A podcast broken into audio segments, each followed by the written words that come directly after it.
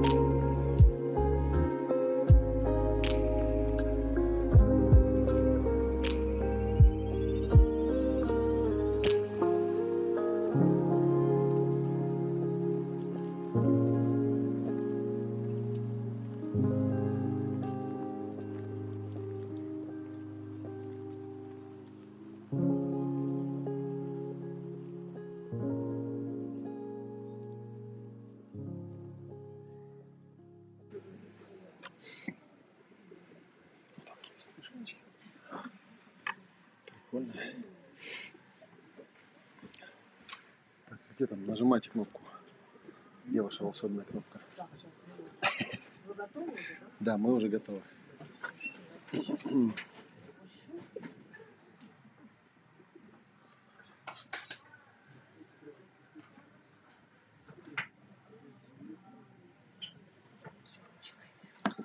Ага, всем добрый вечер.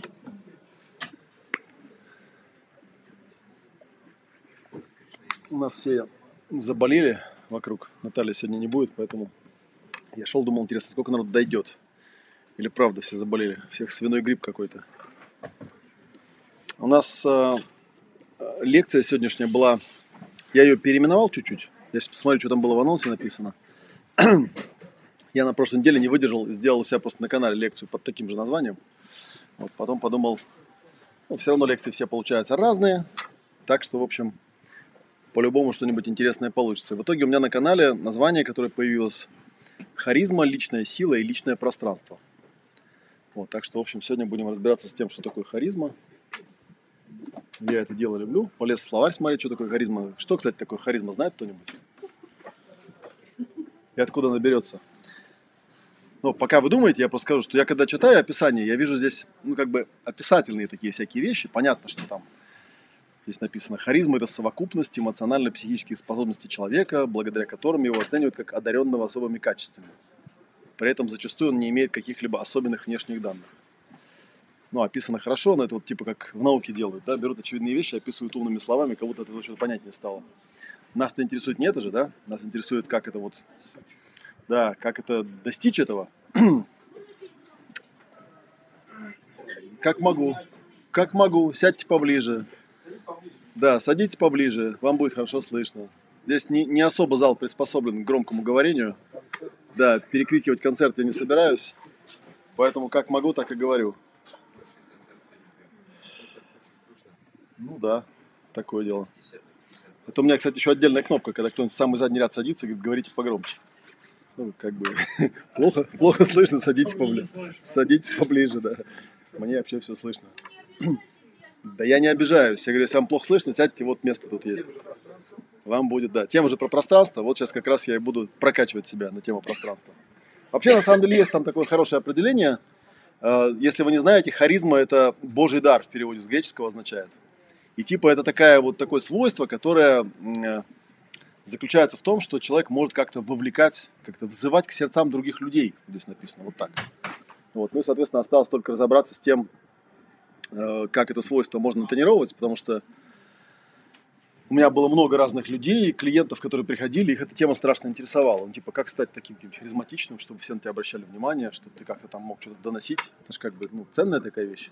Каждому хочется человеку, наверное, как-то расширяться и как-то слыть, по крайней мере, каким-то, да, интересным человеком. А понты? Понты? Вот не знаю, что-то не сопоставляло. Понты – это, наверное, попытка казаться харизмой. Такое. Это, знаете, это немножко про... Когда-то у меня была такая история, когда меня в тупик поставило выражение, там, да, какой человек мне сказал, что, ну, что-то я там сделал, и человек сказал, что это нанесло удар по его эго. И я стал думать, что такое, интересно, удар по эго, да, то есть как-то не очень понятно, что такое эго вообще, да, и как по нему можно нанести удар. Стал тоже лазать, смотреть, что такое эго, там, да, что под этим понимают, и понял такую штуку, что у обычного человека, у него есть как бы два таких свойства. Первое – это, ну, некое ощущение себя, вот какое я есть, да, с какими-то своими там свойствами. Ну, то есть понятно, что если я более-менее, наверное, в адеквате, то я понимаю, что я там не самый умный, не самый красивый, не самый речистый, ну и вообще, короче, не самый-самый. И, в принципе, даже если я стал бы в 10 раз красивее, в 10 раз богаче, то все равно был бы не самый. И даже если бы еще раз стал в 10 раз богаче, все равно был бы не самый. То есть как бы более-менее знаю свое место. Но, с другой стороны, есть же еще желание каким-то казаться, да, то есть какой я хотел бы, каким я хотел бы, чтобы меня воспринимали. Вот. Ну и, соответственно, когда я такой иду и вот думаю, что у меня все получается, я там хочу казаться умным, ну, а мне кто-то берет и говорит, да не очень-то ты как бы, да, ну так себе. Да, например, не слышно тебя, да. Не очень-то ты там, да, такой. И тут ты как бы понимаешь, что вот эта вот самопрезентация, которую ты из себя вымучивал, она не совсем соответствует тому, что люди на том конце получают. Но это как-то обидненько, да, то есть старался, а у тебя не получилось. Вот удар по эго. Эго погнулось, я не знаю, да, то есть сошло до чего, я не знаю, до размера того, что есть, наверное, да? В этом плане, в общем-то, решение как бы очевидно, но просто ты будь таким, каким ты хочешь быть, и все. Как можно удар нанести по твоему эго? Если ты умный, например, да? А к тебе подходит какой-нибудь человек и говорит, ну, типа, знаешь, Олежек, ты дурак. Ну, я как минимум спрошу, обоснуй, да, ну, как-то объясни, что к чему.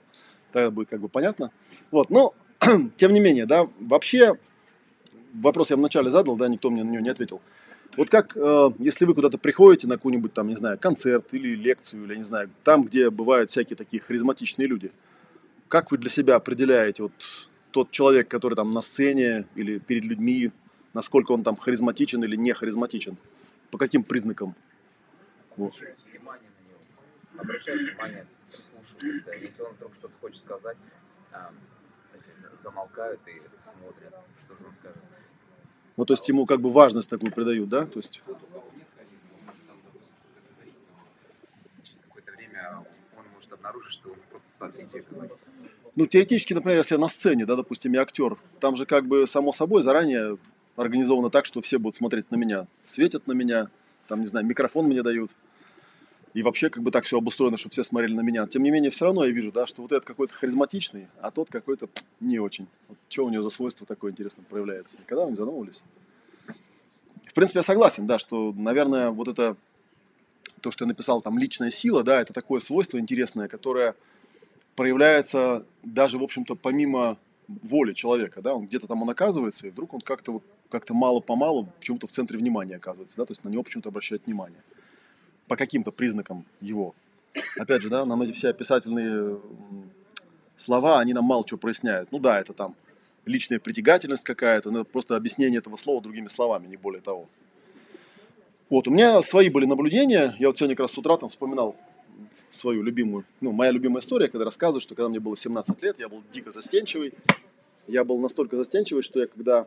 Но у меня так получилось, что я из дома от мамы с папой уехал и попал сразу в общежитие в Питере. Вот. И для меня это было очень тяжелое такое испытание, потому что я был такой маменькин сынок, а там общежитие, все такие страшные, ходят, матом ругаются, и вообще все непонятно, и вообще нужно жить как-то самому. И у меня, например, проблема была в том, что я, когда шел в столовую, к примеру, да, я не мог сказать, какую еду я хочу взять, потому что я стеснялся. Я становился за кем-нибудь, и когда до меня очень... Чё ты, Настя, смеешься, знакомо, да? Вот. Ну, и я как бы за кем-нибудь становился, и когда увидел, что там берет человек то, что мне, в принципе, хотелось, я так быстро говорил, мне то же самое. Вот. Поэтому я не всегда ел то, что хотел. Иногда я ел просто то, что взяли.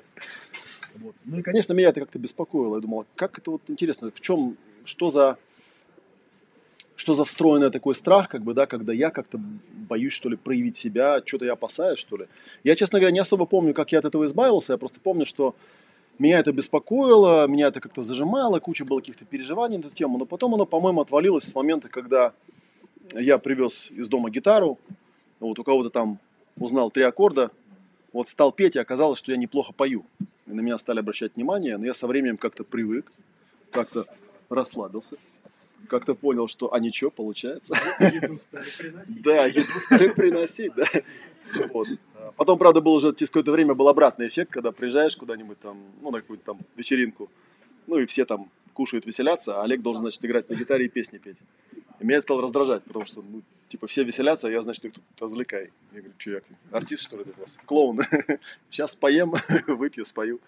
Такое. Но, тем не менее, там, да, есть какие-то моменты, которые можно выцепить из этой всей истории, да, что первое, наверное, да, первое это какая-то такая, как бы я это назвал, вот, например, когда я с каким-то человеком разговариваю, да, по каким признакам я могу определить, что он меня понимает. Помните, у меня там, ну, кто был, кто-то не был, наверное, у меня была лекция про эмпатию, да, что такое эмпатия, что эмпатия, она связана с тем, что ты как бы входишь в некий такой резонанс с человеком, да, и ты, например, ему что-то рассказываешь и видишь, что он как-то на твоей волне.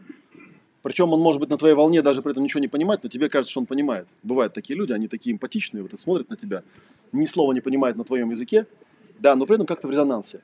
Причем я не говорю, что это плохо, да, бывает же, например, ну, какой-нибудь певец, он там поет, я не знаю, на итальянском языке или на португальском, вы вообще ни слова не знаете по-португальски, но понимаете, что поет вау, прям, да, вот прям нравится мне очень, да, и даже там, может быть, догадываетесь, что он там примерно пытается донести. С женщинами так часто. Когда они не понимают. Говоришь, ну, просто ты ей нравишься, и все.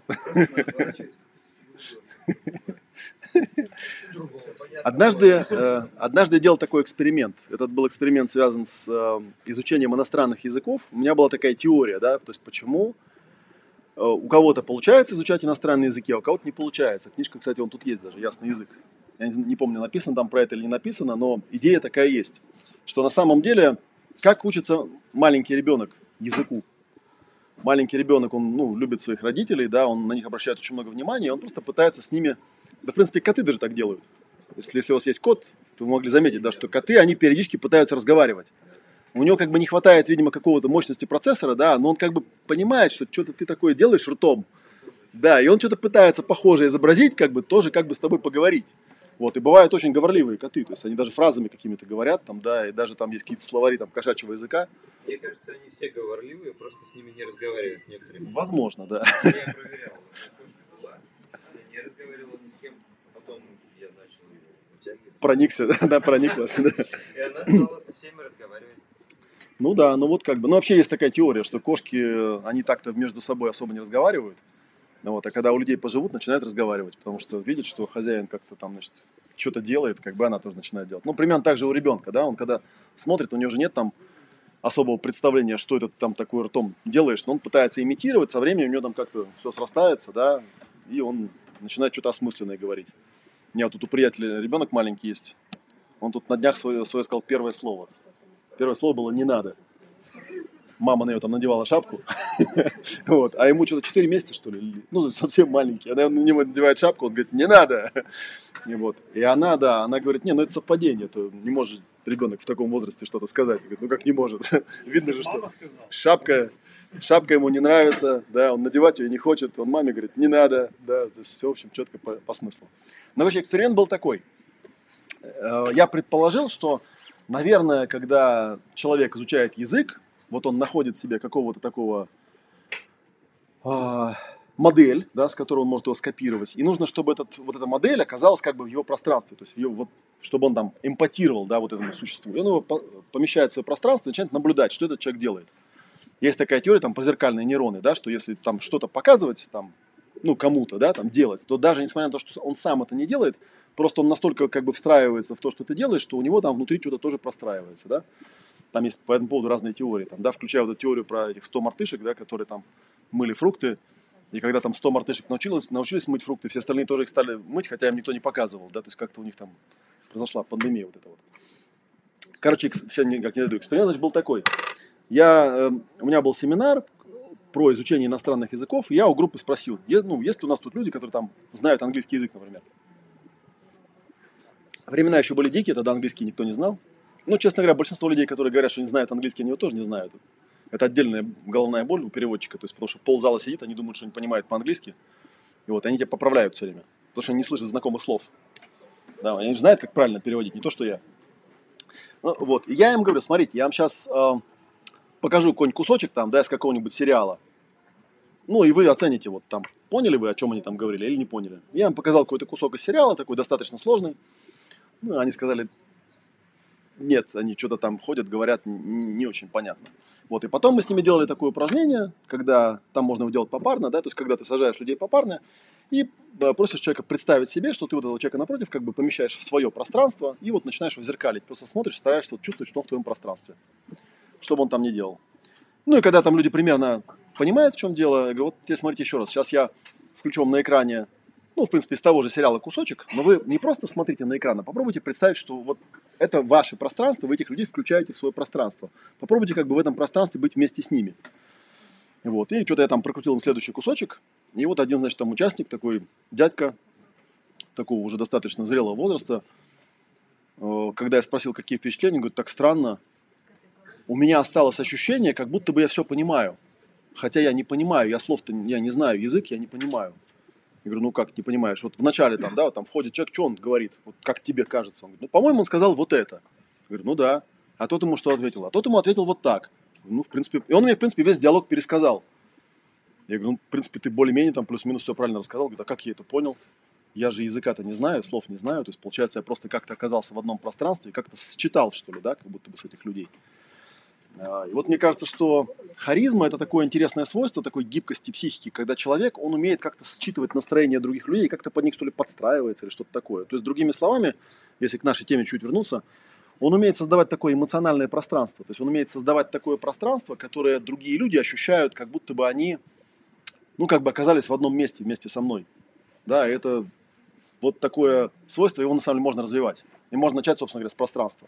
По крайней мере, когда я вот экспериментировал с ребятами, с иностранными языками, я понял, что первое, что тебе нужно сделать, ну, кстати, вам практический совет на будущее, да, как изучать иностранные языки. Вообще говоря, там есть несколько факторов, да, один из этих факторов – это новизна. То есть, например, зубрить язык бессмысленно, потому что, когда мозг что-то один раз увидел, ему второй раз уже неинтересно, потому что он это уже видел, ему неохота запоминать. Поэтому, по идее, вам нужно найти что-то такое, чтобы оно было все время интересное, но все время разное. Ну и как это сделать? То есть, где найти человека? Ну, ребенок-то он научается говорить, потому что есть родители, которые с ним все время разговаривают. Ну, как с котом. Даже лучше, наверное, да, потому что с ребенком все-таки как бы подразумевается, что надо разговаривать. Ну и там, кто более-менее вникал в методики воспитания детей, тот знает, что когда у тебя маленький ребенок, да, то рекомендуют ему вот все, что ты с ним делаешь, проговаривать словами. Да, то есть, ну, а некоторые это делают интуитивно. Типа, вот мы тебя берем, вот мы тебя несем, вот на столик кладем, да, вот смотрим, что там у тебя. Ну, то есть, ребенок слушает такой, ага, то есть, он понимает, что это, видимо, то, что ты делаешь ртом, вот это вот говорение, это как-то описывает то, что происходит. И оно как-то увязывается, да, с тем, что он потом пытается изображать, короче говоря. Вот такая штука. Вот. Прям 100%. Я вспоминаю сейчас, немецкий я учил в школе. Прям четко, вот именно так было. Ну, я не понимаю слова, но я знаю. Да, дальше получается вопрос технический, да, то есть как эти закрепить слова так, чтобы ты их мог еще воспроизвести назад, да, а не просто понимать. Но это уже проще, когда у тебя вот есть наслушанность, насмотренность такая, что-то вот такое. Ну и, соответственно, на самом деле, когда я там самый первый язык изучал, конечно, такой возможности не было, но сейчас такая возможность есть. Очень многие люди знают, наверное, и слышали, да, что языки изучают по сериалам. Почему? Потому что в сериалах одни и те же персонажи, у них примерно один и тот же словарный запас, сюжет более или менее в какой-то одной конве, но там каждая серия, она о чем-то другом. Да, и поэтому... И, кстати, если вы когда-нибудь пробовали когда смотришь фильм какой-нибудь первый раз, да, и он же такой, вау. А второй раз ты смотришь, уже такого нету. Второй раз уже как-то, ну, ты уже как бы понял, что там никто в конце не умрет, как бы, да, уже как-то нет вот этого интриги этой, да, нет этого саспенса, что типа, а как там что получится. А еще же в сериалах любят заканчивать серию на самом интересном месте. Ну, они это делают, чтобы зрители пришли в следующую серию посмотреть. А у нас, получается, активирует ту же самую такую штуку. То есть тебе нужно... И там дают такую рекомендацию. Выберите себе какого-нибудь одного персонажа, ну, потому что за всех там замаешься, да, запоминать, что они там говорят или слушать. Выбираешь себе какого-нибудь человека, персонажа, который тебе нравится, ну, и стараешься вот как бы брать его в свое пространство, пытаешься его как-то там имитировать, да, представлять себя на его месте, брать его к себе в пространство и как-то там воспроизводить. И вот я помню, что был какой-то, помните, сериал про этого... Декстер, что ли, про маньяка, который я перестал смотреть, потому что я понял, что мне главный герой очень нравится, но что-то как-то мне не очень хочется начать его копировать. Уж больно у него там странная была харизма такая. Вот такая вот вещь. Ну и, собственно говоря, это связано, сейчас я вот попробую тоже донести, по идее, когда мы еще говорим про харизму, мы говорим не просто про такое свойство, когда я под конкретного человека могу подстроиться, хотя она это тоже, да, то есть я могу подстроиться под конкретного человека, ну и как-то он почувствует, что мы какие-то вот похожие какие-то, да? Что как-то... Ага. Я бы предложил привести примеры, допустим, харизматичных личностей с вашей точки зрения. Потому что вы описываете, а может быть достаточно просто сказать, что вот, условно говоря, это харизматичные личности, и вот у них свойства такие. Может быть, такого... Это понятно. Не, я на самом деле, скорее, наверное, у вас спрашивал, что, кого вы считаете харизматичным, потому что мне интересно у вас послушать. Кого я считаю, это дело десятое.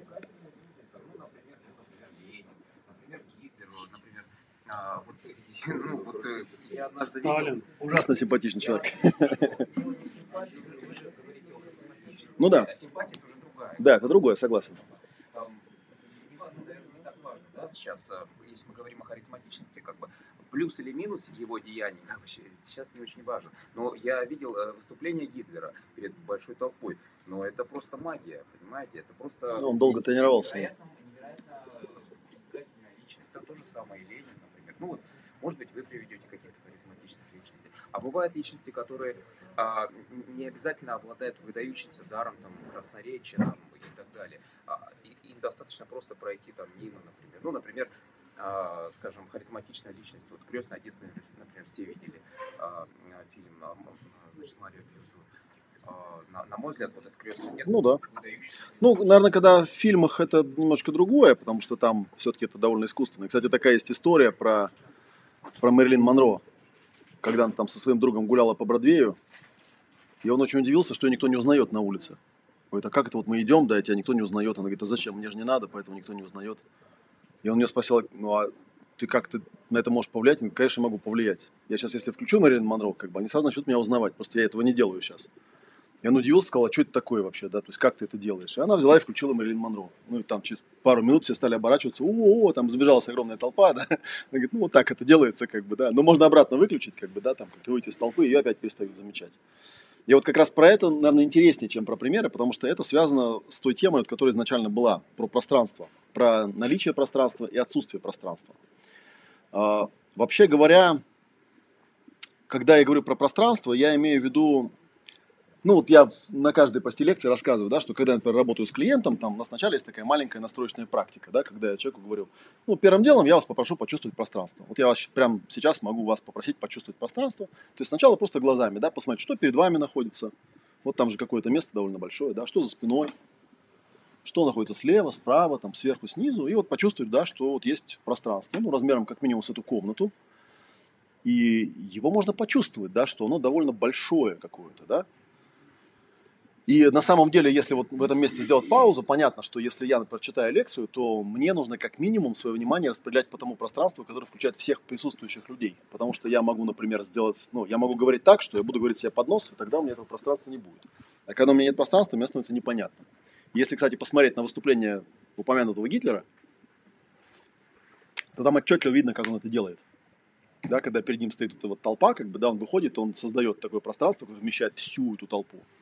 Обычно еще у харизматиков есть такая штука, как способность держать паузу, да, когда он просто стоит и просто держит пространство, да, и он стоит и вот чувствует, как энергия поднимается у этой толпы, да, и он ее может ее как-то на себя забрать, и, в общем, даже как-то ее воспользоваться. Это вот первая штука про пространство, да. То есть, что такое пространство? Понятно, что есть пространство физическое, ну, которое рулеткой можно измерить, да. Понятно, что есть какая-то комната, и оно как-то в сантиметрах его можно померить. Но есть еще мое пространство, то есть моя способность создавать такой объем внимания, который затрагивает тех людей, которые в это пространство попадают. Да, я могу его сделать большим, могу сделать маленьким. Ну, и причем на самом деле в некоторых случаях его полезно делать маленьким, потому что, ну а зачем? Вот как раз пример про Мэрилин Монро, он был про это. Да? Можно сделать маленькое пространство, тебя никто не замечает. Можно сделать большое, то есть как-то расшириться, и тебя много людей начнут замечать. Вот. И, соответственно, таким образом на это воздействовать. Ну, следующая стадия такая. Я прошу человека, вот ты понял, что такое пространство, попробуй теперь закрыть глаза и проверить, а может ты с закрытыми глазами повторить то же самое. То есть почувствовать, что впереди есть какое-то пространство, хотя ты его не видишь. И сзади тоже есть, слева и справа, сверху и снизу. Да? Почувствовать, что даже если ты не смотришь на него глазами, ты можешь его почувствовать. И в этом случае ты уже определенно, то есть если ты смотришь глазами, тут как-то ну, проще, да, и даже на самом деле непонятнее, да, потому что если я вижу что-то, значит ли это, что у меня внимания хватает вот до туда, докуда я вижу? Скорее всего, ведь нет, да, потому что всякие бывают пространства. А с закрытыми глазами это проще. Получается, это объем внимания такой, да, то есть насколько вот я ощущаю себя большим или маленьким, да, насколько у меня внутри вот это пространство как-то там расширяется, достигает чего-то и так далее. И потом, когда у меня клиент сидит с закрытыми глазами, говорит, теперь я пару вещей проговорю, зачем это нужно. То есть зачем это вообще странная какая-то штука, да, с созданием пространства, для чего нужно, когда мы что-то, например, хотим исследовать в моем пространстве или в твоем пространстве, да. Потому что обычно, когда человек хочет что-то прояснить, да, ему нужно найти какое-то переживание, и это переживание попробовать воспроизвести осознанно, ну, для того, чтобы там понять, как оно устроено, и, может быть, его отпустить или что-то с ним там сделать. Большинство людей, это, наверное, очевидно, но об этом стоит сказать, большинство людей, когда ты их просишь направить внимание на какое-то переживание, они по привычке начинают направлять внимание вот сюда, ну, туда, куда смотрят глазами. И у них, соответственно, кстати, самая слабая обычная часть – это сзади, пространство сзади. Они не чувствуют пространство сзади, это вот очень сильно ощущается. Есть такая практика, когда человека просят ощущать пространство позади себя, то есть как бы смотреть сюда, а пространство чувствует сзади. И получается у него такое очень довольно ощутимое какое-то переключение состояния, как будто он какой-то большой перед тобой стоит, да, а не маленький такой. Вот. Ну и, соответственно, если он направляет внимание только вперед, то при попытке вот это переживание как-то пережить полностью у него… ну, как бы кусок вырезается, да, он видит только что, что впереди, оно же может быть там и слева, и справа, и сверху, и вообще где угодно, там, любой формы, и любого размера, там, да, а он, получается, только кусок видит. Ну, и, соответственно, если я, например, хочу, ну, вот я там вышел, харизмат, не буду ни с кем себя сравнивать, я хочу какое-то состояние донести, мне это важно свое состояние целиком ощущать, да, и доносить его целиком, а если у меня внимание вот сюда будет направлено, то я буду доносить только кусок. И у меня был тоже такой эксперимент, который я делал однажды, да, у меня возникла мысль, а можно ли, например, ну, скажем, вот в Ютубе, да, идет трансляция, могу ли я в Ютубе, объясняя людям, что такое пространство, показать, что такое пространство? Да, есть такое понятие, мне вот один друг мой когда-то сформулировал эту фразу, он мне сказал, ты знаешь, вот я тебя в Ютубе когда смотрю, я могу тебе сказать, что ты один из немногих, кто умеет пробивать экран. Так он сказал, да, я говорю, как это пробивать экран? Говорит, ну, когда ты смотришь, ты видишь, что человек с тобой разговаривает. Потому что большинство, если вот какую-нибудь там новостную передачу возьмете, как там дикторы говорят, там видно, что он говорит, он как бы не с вами. Он как-то вот, вроде он и смотрит в камеру, вроде, ну как-то он вот, как будто замылен, как будто он на стекло какое-то говорит. То есть он не к тебе обращается, да? Ну и, соответственно, если попадается вдруг такой ведущий, про которого ты думаешь, он обращается к тебе, хотя, ну там же штука-то какая, да, на самом деле там у него такая камера стоит, да, и он туда смотрит в эту камеру, то есть там нет никого. Ну, иногда у них там бывает еще этот, как он называет, дети, подсказки там такие, да, но тем не менее, да. Телесуфлер, да, но тем не менее он смотрит на самом деле в черную дырочку. То есть как-то вот он умеет это состояние создавать. У меня была такая гипотеза, что на самом деле вот это вот состояние, ощущение пространства, оно передается другим людям, когда я сам в этом состоянии нахожусь. То есть когда я сам могу ощутить вот это большое пространство, тогда и они воспроизводят это мое состояние, могут тоже к этому подключаться, и получается у нас такая взаимное усиление. То есть я большой со своим пространством, да, они чувствуют, что я большой, они в это пространство включаются, я получаю от этого еще больше энергии, ну и как-то вот могу это переживание доносить. Ну, конкретно в проработке это для другого нужно, да, конкретно в проработке это нужно для того, чтобы когда человек сталкивается с каким-то переживанием, чтобы он его воспроизводил как есть, а не просто кусок его воспроизводил какой-то, да, который там перед ним виден или не виден. Потому что если вот поисследовать пространство, сейчас я мысль закончу, да, ну, там, ну, у нас она трехмерная, да, то есть есть там, условно говоря, впереди, сзади, слева, справа, сверху, снизу. Ну, сверху, снизу нас, наверное, не особо волнует, да, а если взять вот эти 4 варианта, то самое слабое, конечно, сзади. Поэтому, когда человека, ну, проклинают, например, да, проклятие-то куда шлют? В спину, конечно, да, потому что там слабее всего, потому что там внимания нету. Потому что если ты ему в лицо скажешь, то он же ответить может. Ну и там слева, справа он тоже как-то отслеживает более-менее, да.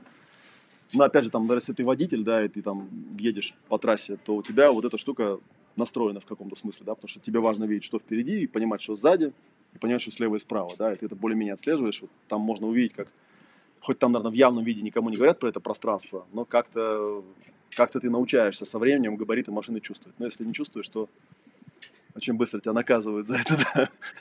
Кто-нибудь сзади или спереди, или слева, или справа, да. Какой-то вопрос был? Про...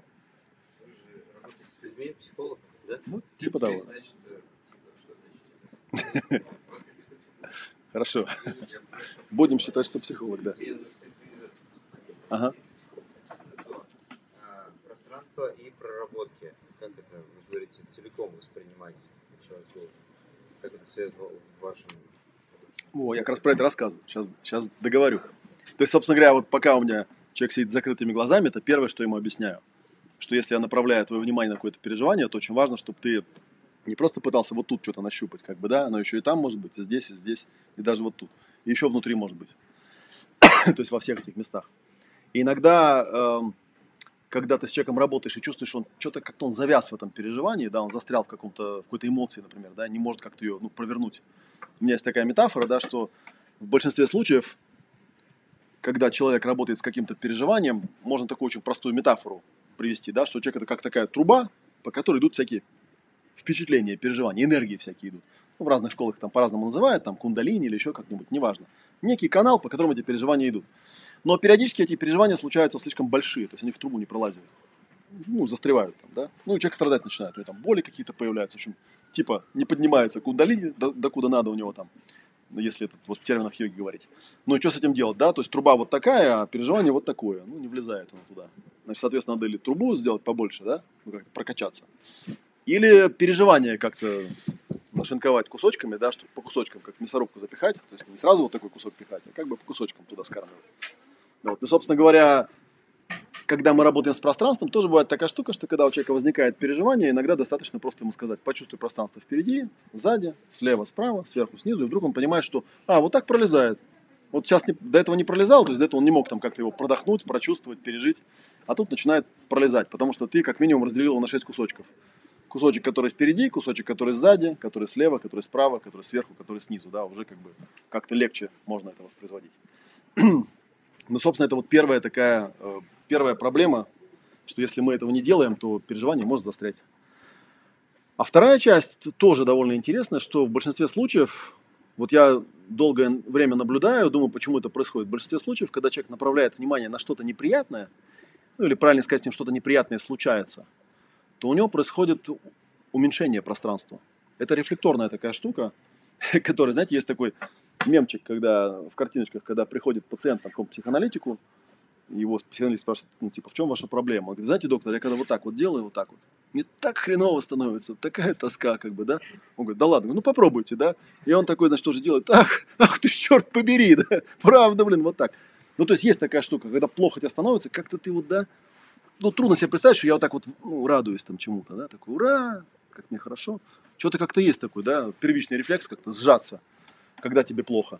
И то же самое происходит с вниманием, да, может быть, это какое-то рефлекторное такое желание, типа, стать каким-то маленьким, да, что, может, тебя там не заметили, не задели как-то, да, как-то скрыться там, скукожиться, окуклиться, да, ну, и как-то там хищник мимо пройдет там, да, а я тут без сознания полежу пока, невидимый такой, да, не шевелящийся, что-нибудь типа того.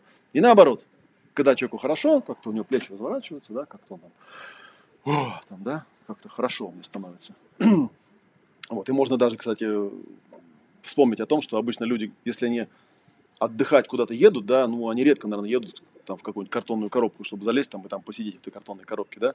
Как правило, они едут туда, где много места, где как-то есть пространство, какое-нибудь море, например, там, да. Или хотя бы, чтобы людей вокруг не было, да. То есть, получается, большое пространство ассоциируется с некой такой расслабленностью, и наличием какого-то ресурса, а маленькое пространство как-то оно вот с потерей этого ресурса. Ну и, соответственно, поскольку я, например, когда с клиентом работаю, мы же там с чем-то травматическим часто работаем, и получается, я направляю внимание на эту травму, он начинает сжиматься рефлекторно. Если он сжимается рефлекторно, а у него переживание вот такое, например, да, а он вот такой, переживание получается больше, чем он, переживанием управляет. Поэтому ему нужен я, для того, чтобы я ему создал это пространство и подержал его чуть-чуть, пока его там сжимает, чтобы хотя бы я ему подержал это пространство. Потому что тогда он как-то с этим переживанием может справиться, потому что тут получается такое противоречие в терминах. Ну и, соответственно, тоже есть такой момент, когда направляешь внимание на что-то, что-то такое, что тебе кажется там невозможным, невыполнимым или каким-то слишком стрессовым, да, то вот с этим пространством что-то начинает происходить, оно начинает схлопываться, да, и если ты об этом не знаешь, если ты никогда не обращал на это внимания, например, да, у тебя возникает проблема. Опять же, ты шаг вот этого осознанного воспроизведения, ты его сделать не сможешь. У меня была такая история лет, наверное, 20 назад, не знаю, тут есть книжка такая, «Как научиться слышать себя», там есть целая глава, посвященная паническим атакам. Ну, что такое панические атаки, наверное, все знают более-менее, да? Ну, это когда человеку ни с того ни с сего, там, в любом месте, где угодно, вдруг становится очень плохо. Без какой-то видимой причины. Просто плохо становится, и все. Вот. Там по-разному это врачи описывают. Они это обычно описывают с точки зрения там, того, что с телом происходит, да, там, как это называют, там, вегетососудистая дистония там, или еще что-то. Но, опять же, нам это полезная информация не дает, потому что это просто описывают последствия. Вот, от чего оно происходит, непонятно. Вот идет человек, да, и вдруг раз что-то ему поплохело. Он лег, там весь задергался. Ну, а у людей в крайних случаях панических атак вообще бывает такое ощущение, что ну, все, сейчас вот лягу, просто и умру, и, не знаю, жизнь меня сейчас улетит, как бы, да, и все, и до свидания. Вот, у меня такая штука тоже была. Ну, понятно, что поначалу я не знал, что это такое, просто знал, что периодически у меня что-то вот такое прикрывает. Вот, и однажды у меня случился прям какой-то сильный такой приступ.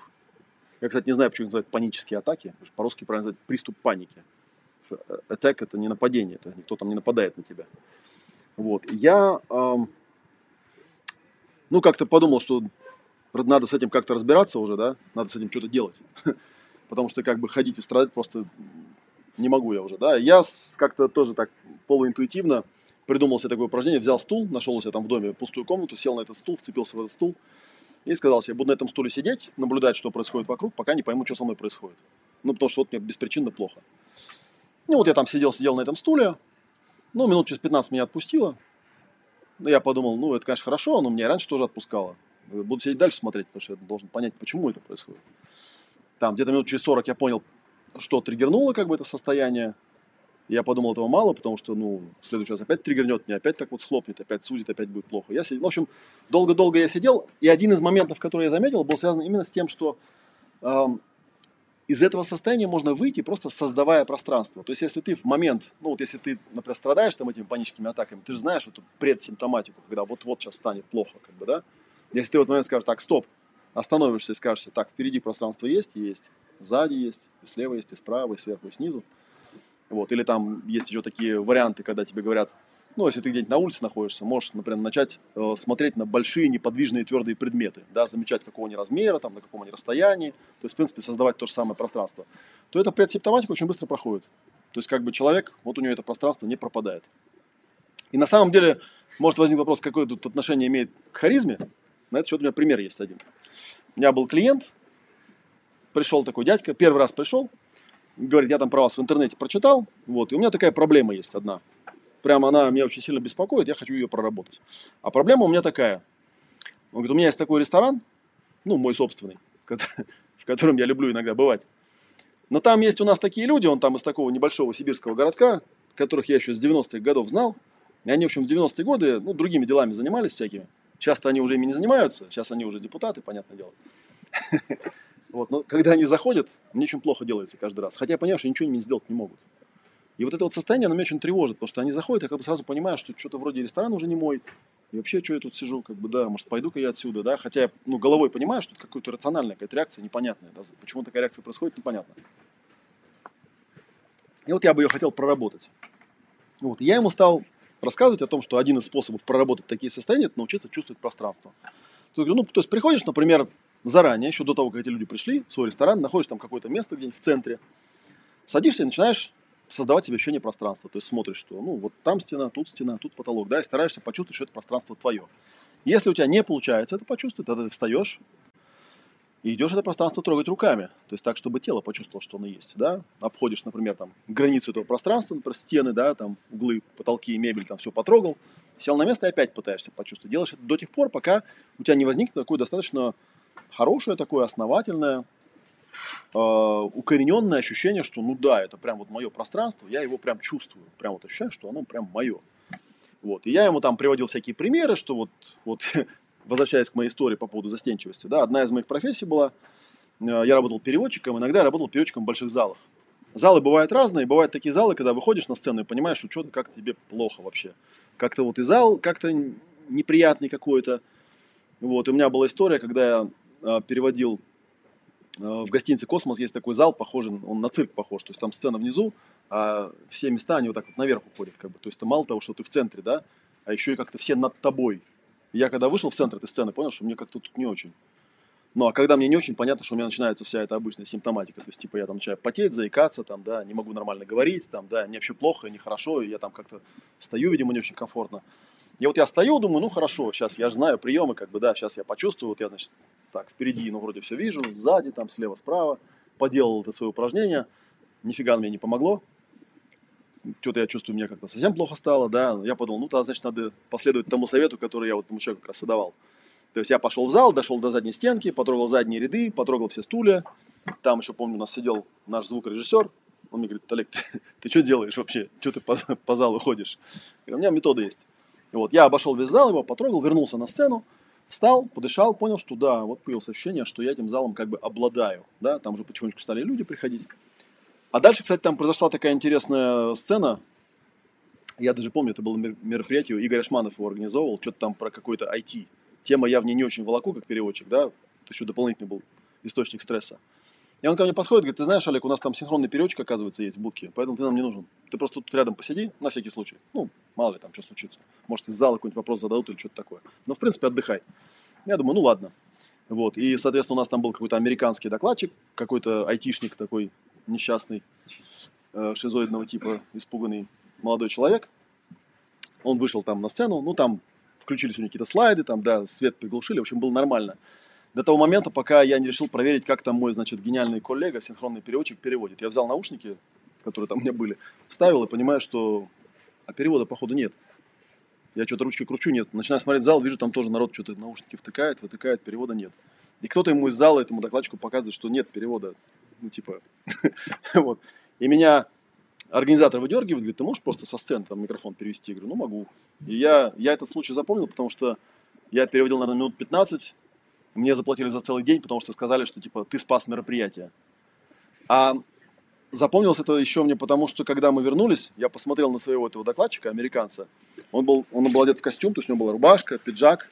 И он был мокрый насквозь, ну, то есть у меня спина была мокрая в пиджаке, то есть он настолько испугался. И тут я понял, что, а я вообще когда даже не отследил, что тут какой-то стресс должен был быть. Ну, вышел, да, там тема какая-то, я там, честно говоря, не очень понимал, что они спрашивают, но как-то я справился, все было нормально, ничего такого особенного. Я вот тогда особенно оценил вот это вот, насколько это важно, да, уметь создавать и удерживать пространство.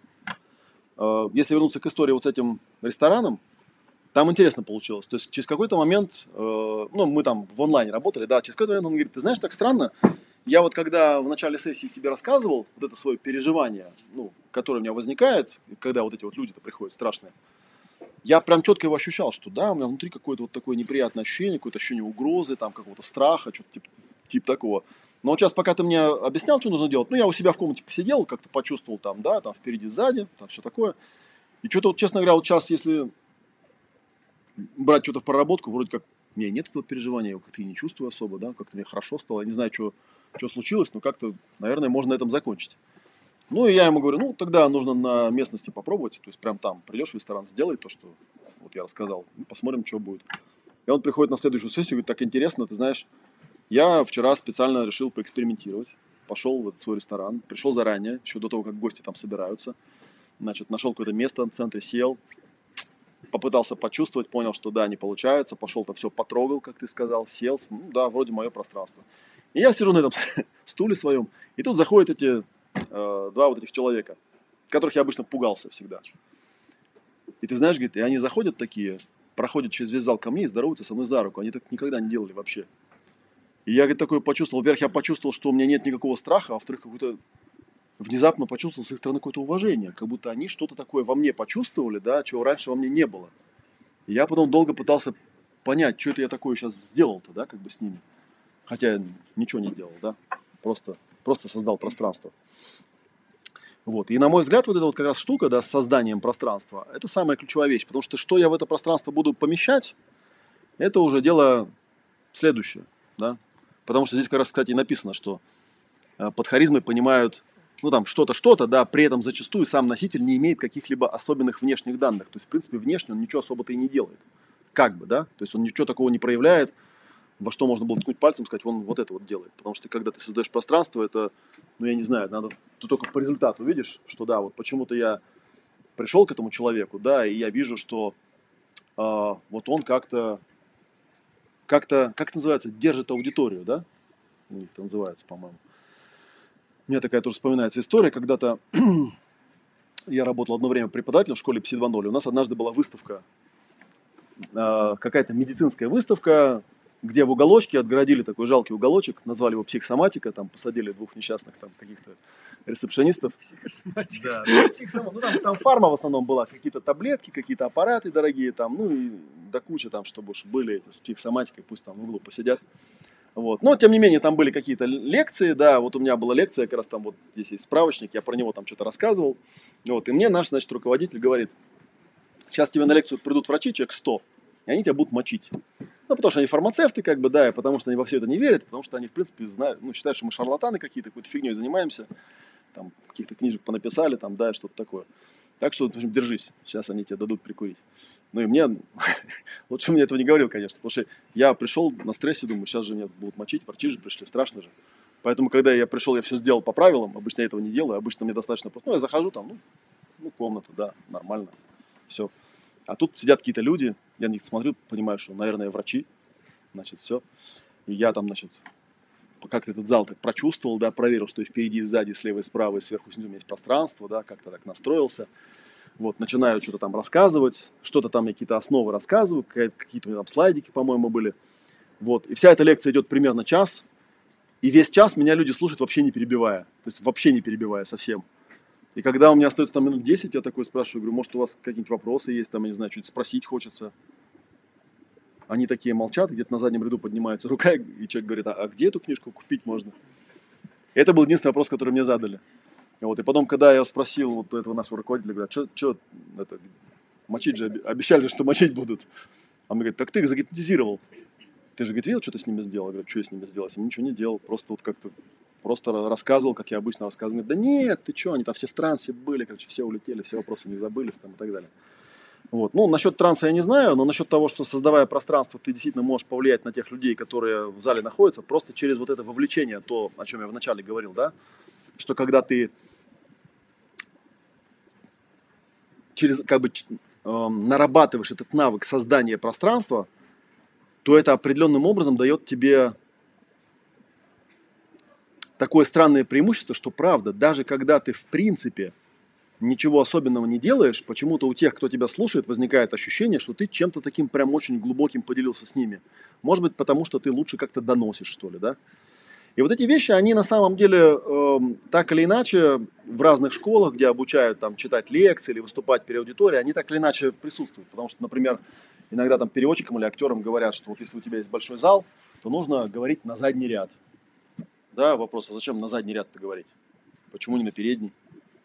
Ну, потому что говорение на задний ряд тебя психологически заставляет создавать пространство. Потому что тебе приходится весь зал вмещать, как бы, да, не переднему ряду рассказывать, а остальные будут сидеть такие думать, что там у них происходит между ними, как бы, а мы тут ничего не мешаем. Вот. Или, например, там учат ораторов, что когда он говорит, нужно, типа, сюда поговорил, сюда поговорил, сюда поговорил. Ну, то есть, чтобы он как вентилятор вертелся, да, чтобы там зал не пропадал.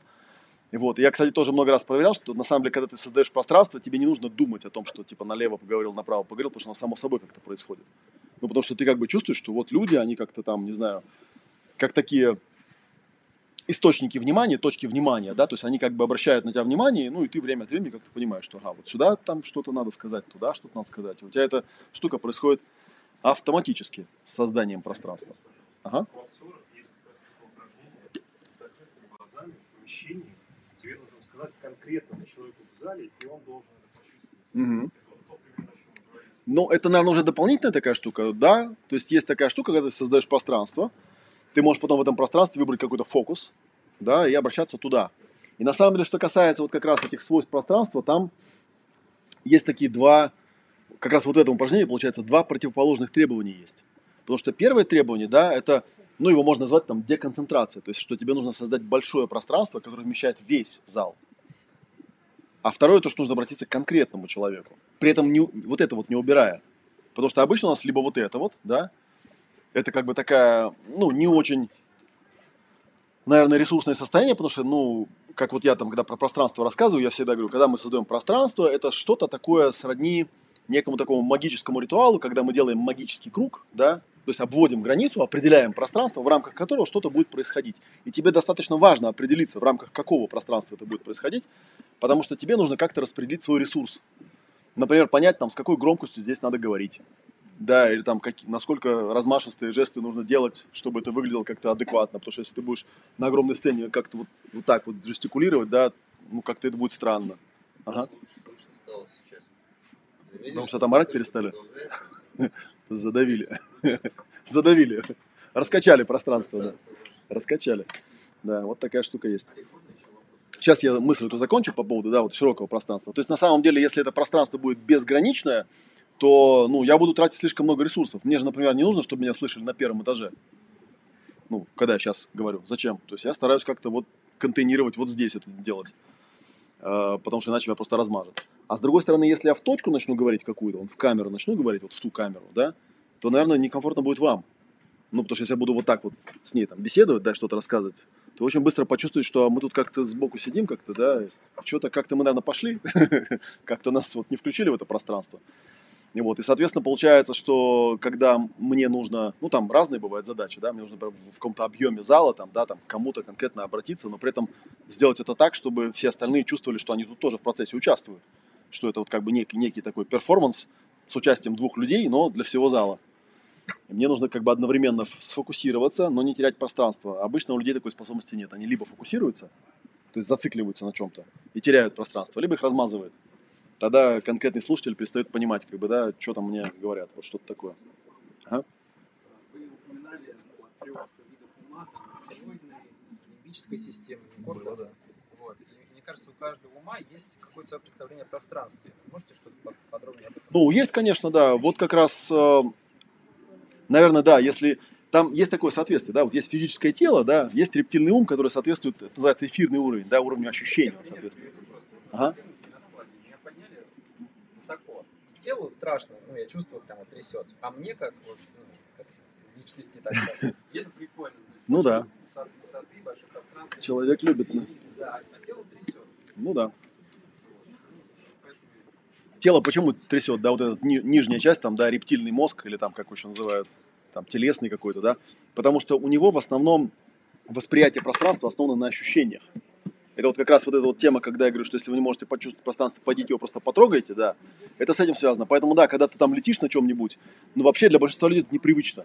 Ты там летишь на параплане, да, и ты думаешь, а вокруг на много метров ничего нет. Я как-то так не привык. Я привык, что, ну, вот стол есть, там, как-то скамейка, там, пол под ногами, да, ну, и потолок тут, в принципе, недалеко. То есть, как-то, если что, там, я ухвачусь за что-нибудь, да, а тут ухватываться не за что, да, и ты куда-то летишь, непонятно что. Для вот этого мозга это как бы напряг такой. Есть вторая часть, да, вот эта эмоциональная больше. Вот она, наверное, больше всего связана как раз с таким понятием, как харизма, потому что, да, когда я создаю пространство, я его наполняю какой-то своей эмоцией, я могу обращаться отсюда туда, да, и как-то доносить какое-то переживание, какое-то чувство через вот это пространство. Эмоциональное такое.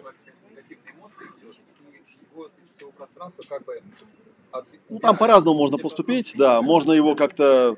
стать больше, чем он, да, и вместить вместе с этим. Например, когда я работаю с клиентом, и клиент там плачет или ругается, и что-то с ним происходит, я его не могу вырезать, потому что он не за этим сюда пришел. Наоборот, как бы, да, я становлюсь больше, чем он, я его вмещаю в это пространство, да, и, ну, это есть такое вот умное слово «контейнировать».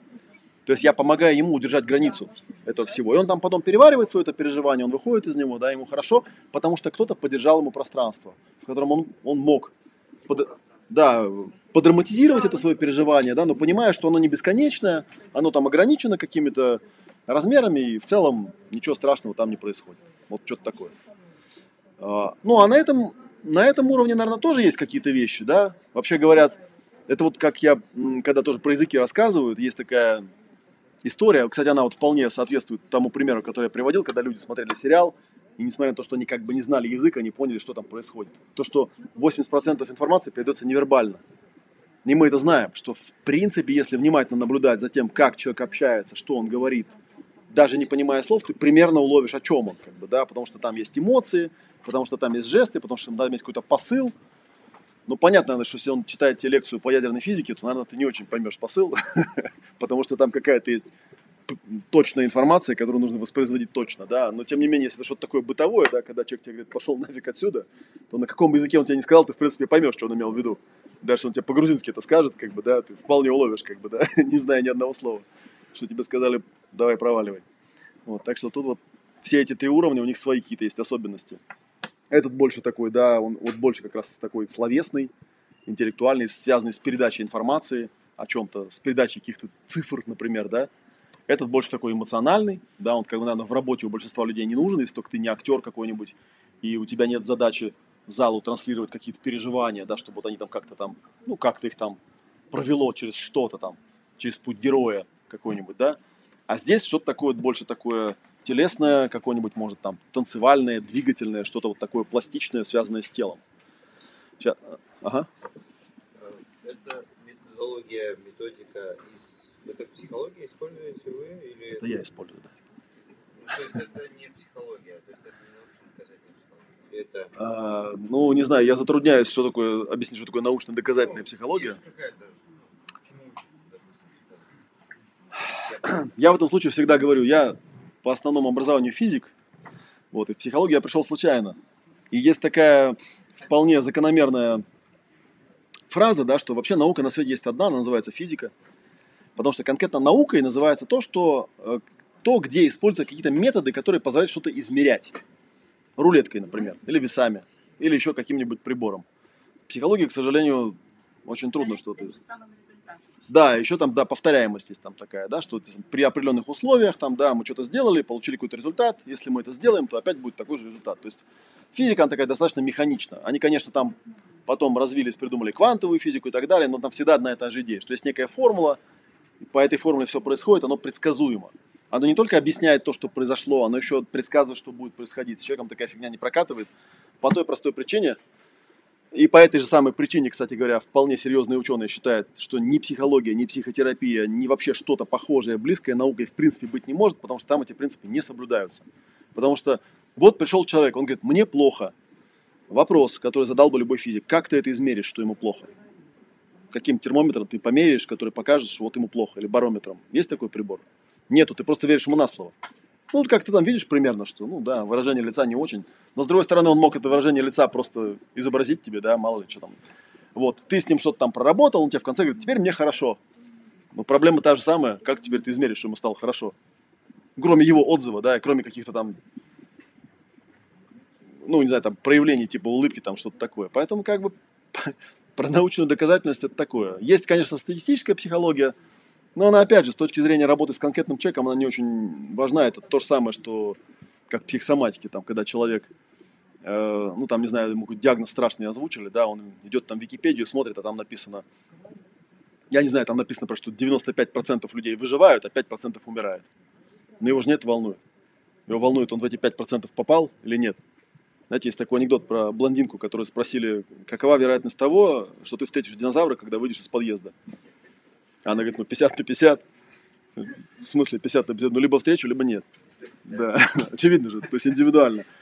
То же самое здесь. Какая разница, что там в Википедии написано, статистика. Меня волнует я конкретно, я умру или нет. Да? Вот.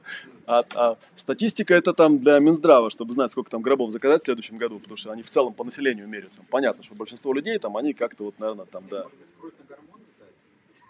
Ну, нет, такие попытки делались, потому что на самом деле вся, ну, наша типа материалистическая наука, да, они все это в итоге пытаются свести к физике.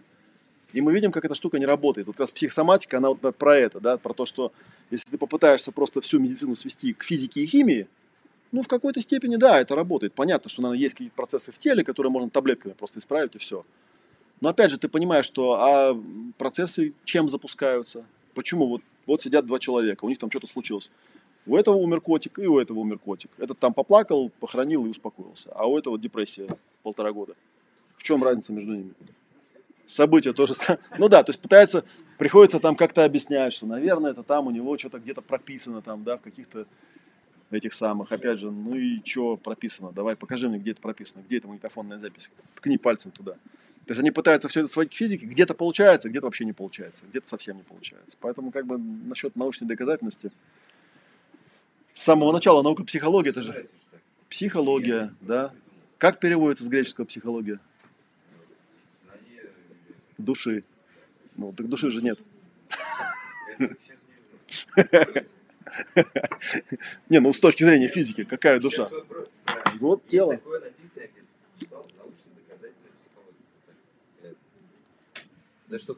Есть научно-доказательная медицина.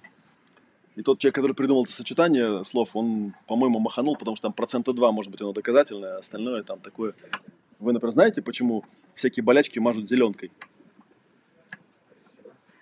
И никто не знает, потому что нигде, кроме России, зеленкой не мажут.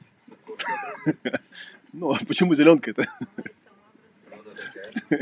Да, она без зеленки образуется, да. Ну, то есть есть такие вот вещи, там кто-то когда-то придумал, что вот... Ну да, что-то вот решили, что вот ветрянку надо мазать зеленкой. Зачем ее мазать зеленкой, никто не знает, но все мажут. Потому что красиво, да, потому что прикольно. Если ты в детстве не бегал в зеленую пятнышку, значит, что-то ты в жизни упустил. Да, типа того. Так что вот с научной доказательностью тут как бы все сомнительно, мягко говоря. Но с другой стороны, если не заморачиваться на это, да, все-таки сказать, что ну да, есть такая область знаний, где мы... Выясняем у самого человека, что он чувствует в начале, что он чувствует в конце. Ну да, она, конечно, с точки зрения там, физики или каких-то там точных методов или научных доказательств, она, конечно, не прокатит. Хотя можно, конечно, придумать какие-нибудь шкалы, там, да, там, типа шкалу, субъективная шкала оценки от 0 до 10. Да. Тебе страшно? Страшно. По шкале от 0 до 10 насколько тебе страшно? Человек говорит, ну, не знаю, на 8. Ну, и другой тоже рядом говорит, ну, и мне тоже на 8. Вот вопрос, им одинаково страшно? Вообще не факт. Потому что один говорит, ну да, ну это такое, да. Есть такой пошловатый анекдот, когда в публичный дом пришел какой-то мужчина, там, да, к нему отправляют девушку, она через минуту выбегает, вся растрепанная, с вот такими глазами, кричит «ужас, ужас!» и убегает куда-то в истерике, да. Ну, посылают другую, там, история повторяется, она выбегает, вся растрепанная, там, и с такими глазами убегает, кричит «ужас, ужас!» Ну, тогда сама хозяйка пошла, заходит, выходит там через полчаса, говорит, ну ужас, как бы, да, ну не ужас, ужас! Так вот и здесь, как бы, да, что там у человека происходит, мы не знаем. Мы можем только его самого померить в начале, ну, как не померить, а поговорить с ним в начале, да, как-то там оценить, что с ним происходит. И потом в конце поговорить, да, и определить, что с ним там происходит. Стало там лучше с ним или хуже, там, да, и дать ему потом погулять там несколько дней, и потом спросить, ну что, как-то у тебя сохранилось то хорошее состояние, которое получилось, или оно как-то там уплыло. Потому что вполне что ты можешь померить какие-то вещи, когда... Ну, я не знаю, боится человек, там, не знаю, пауков, к примеру, да? Ну, что значит боится пауков? Значит, когда он видит паука или представляет себе паука, ну, как-то ему там внутри вот как-то там вот так становится, это как-то, да? Он там даже может описать как-то там какими-то метафорами внутренними, что, ну, как-то, да, тут что-то у меня там скручивает, тут вот что-то зажимает, а тут вот что-то трясется. И вот, и мы это там как-то проработали, да, и ты показываешь ему паука, он говорит, а вот что-то как-то пофигу стало, да? Ну, паук и паук, там, ползает, шевелится, ничего у меня там не трясется, не зажимается, не скручивается. И ты его потом через неделю проверяешь, говоришь, ну вот смотри, опять тебе паук. Он говорит, ну как-то вот все уже, да. Пауки теперь не беспокоят. Теперь другое беспокоит что-то там, да. И можно таким образом все-таки субъективно замерять. Хотя в этом месте, наверное, ученый, который с рулеткой, он скажет, ну что-то неубедительно как-то. Но это, в принципе, опять же, возвращаясь к начале лекции, то же самое, когда я говорю про создание пространства, говорю, вот типа человек, который умеет создавать большое пространство, он на самом деле это пространство создает скорее... Сейчас сформулирую, да? Мы там упомянули, вот, например, Гитлера, да, того же самого, да, стоит он перед огромной толпой, там огромная площадь, там какой-то народ, там, да, он выходит и что-то такое делает. И молчит еще там, да, 2 минуты. И они там, и он такой, то есть он что-то такое сделал. Но вот представьте себе, если площадь была пустая, не было бы никого, вообще ни одного человека, он бы смог такое сделать? Вообще непонятно, что бы он сделал. Ну, вышел бы он на трибуну, да, на пустую, а там никого нет. И такой, типа, и что? Там же нет никого. Ты никак не определишь, харизматичный он или нет. Для того, чтобы это определить, нужно туда нагнать толпу народу, как бы, да, и проверить, как бы, да, может он на него воздействовать или не может. Может он вот тому самому последнему какому-нибудь солдатику, да, там, в самом заднем ряду как-то там донести до него какое-то свое вот это вот состояние, там, что он там хотел донести, какое-то воодушевление, например, там, да, или там, я не знаю, ярость благородную, что там у них было на тот момент актуально. Если... Да, то есть получается, что мне для того, чтобы узнать, харизматичен я или нет, мне все-таки нужен зритель, да, а? Что? Ну, зритель, да, и какая-то реакция. То есть они считывают меня, я считываю их, возникает некий такой резонанс. И я, наверное, да, я харизматичен, когда вот огромное количество людей, они как-то в резонанс входят со мной одним. То есть я как-то в центре, да, а они как-то вот в этом поле или в этом зале, да, они вот как-то так со мной резонируют. Вот такая интересная штука про пространство. Вообще, на самом деле, навык пространства можно развивать. Навык создания пространства, навык ощущения пространства, навык проецирования пространства можно развивать.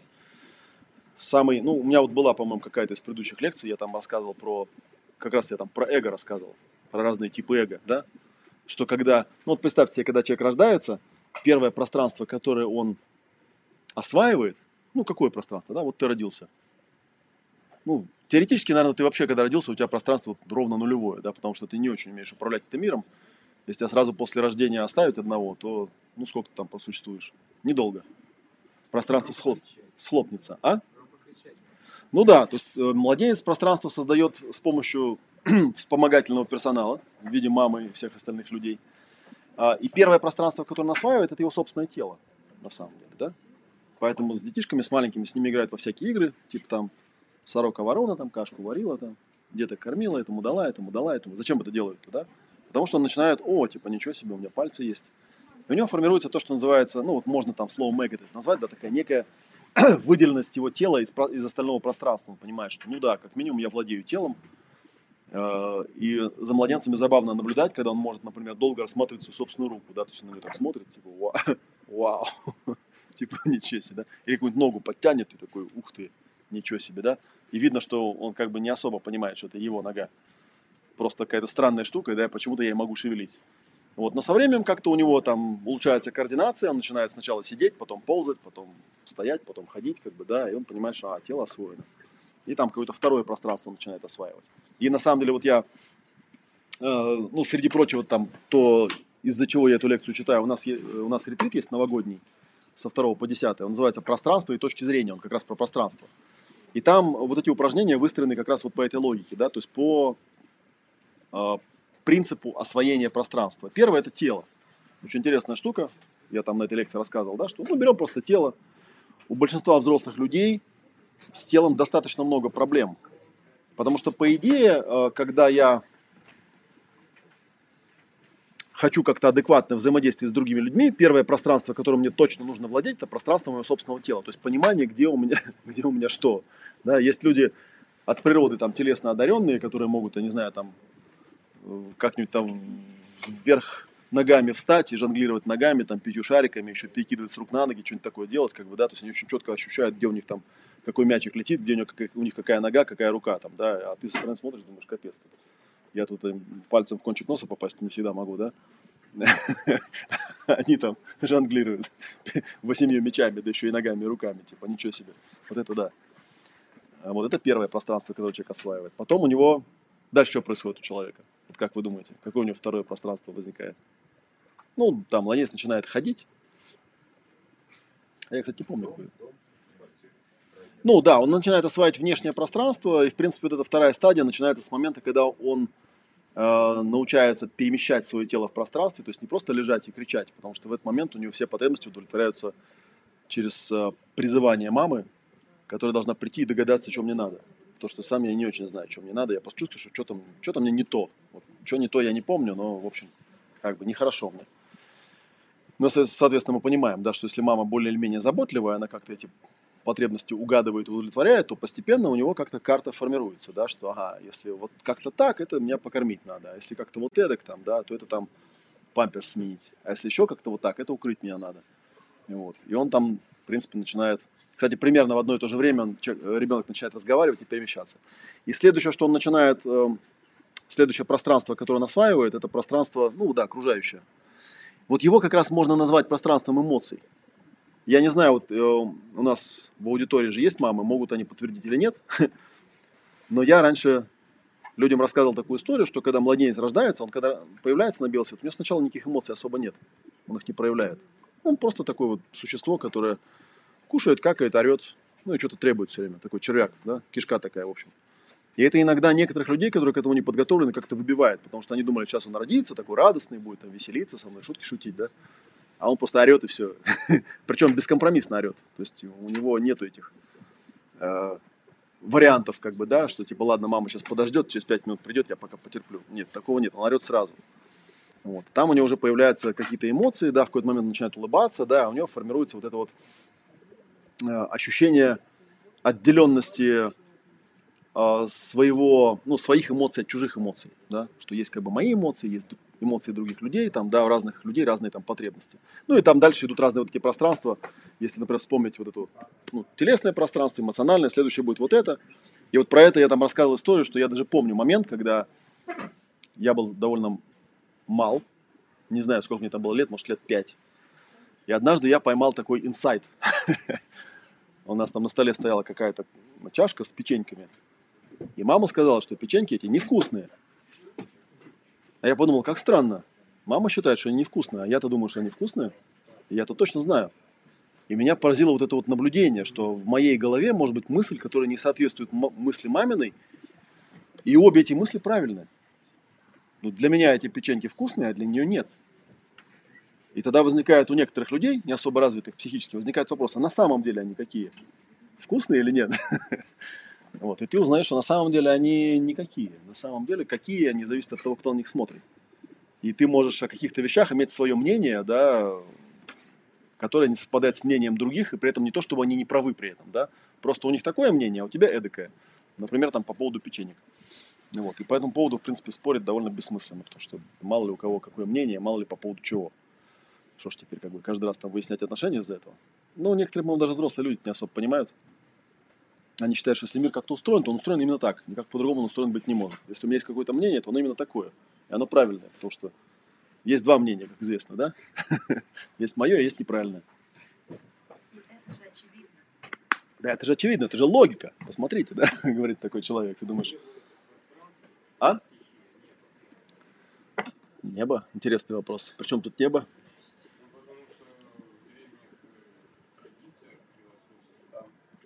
Древние традиции философские, да, момент, скажем, древние традиции философские сильно переоценены, к сожалению, как профессиональные переводчики. Я могу сказать, что там столько бреда в этом, в переводах просто написано.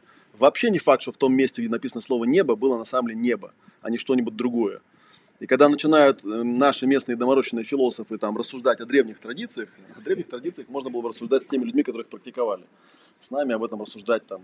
Небо – это пространство или пространство? В смысле? Посмотрите, что такое определение пространства. Что такое пространство? Вы мне скажите, я вам скажу. Небо – это пространство или не пространство? Ну, вот и я не знаю. Зачем задавать вопрос, если в нем есть слова, которые непонятны? Вопросы всегда задают, когда... Ну, хотя бы определиться с терминами надо. Небо – это что? Что такое небо? Небо – это то, что над головой вы видите? Или что имеется в виду? Понеслась. Ясно. Короче, я думаю, что мы этот вопрос лучше оставим, как бы, да. Сначала нужно разобраться, что такое небо. Я, кстати, в этих случаях есть, ну, более такой простой бытовой пример. Я там на один форум однажды захожу, а там молодежь обсуждает, что такое любовь. Ну, это очень актуальная тема для молодежи. И вот я читал. Он говорит, ребят, знаете, есть такая штука, вы меня обижаетесь просто, да, откройте толковый словарь русского языка, Ожегова. Там всего 3 определения, они очень понятные. Любовь – это слово русского языка, у нее есть очень четкое определение, что именно это слово обозначает. Все остальное – это какие-то инсинуации вокруг да около. Понятно, что можно обсуждать там, да, можно открыть словарь, посмотреть, что такое небо, выписать себе все определения, потом взять тот же словарь, выписать, что такое пространство и сравнить, как бы совпадают они или не совпадают, одно это тоже или не одно. Но меня даже не это волнует, а зачем мне это делать? Ну, допустим, я скажу, что небо – это пространство. Да. И что, какую полезную информацию мы сюда извлекли? По-моему, никакой. Поэтому как бы я не очень понимаю, что тут обсуждать-то.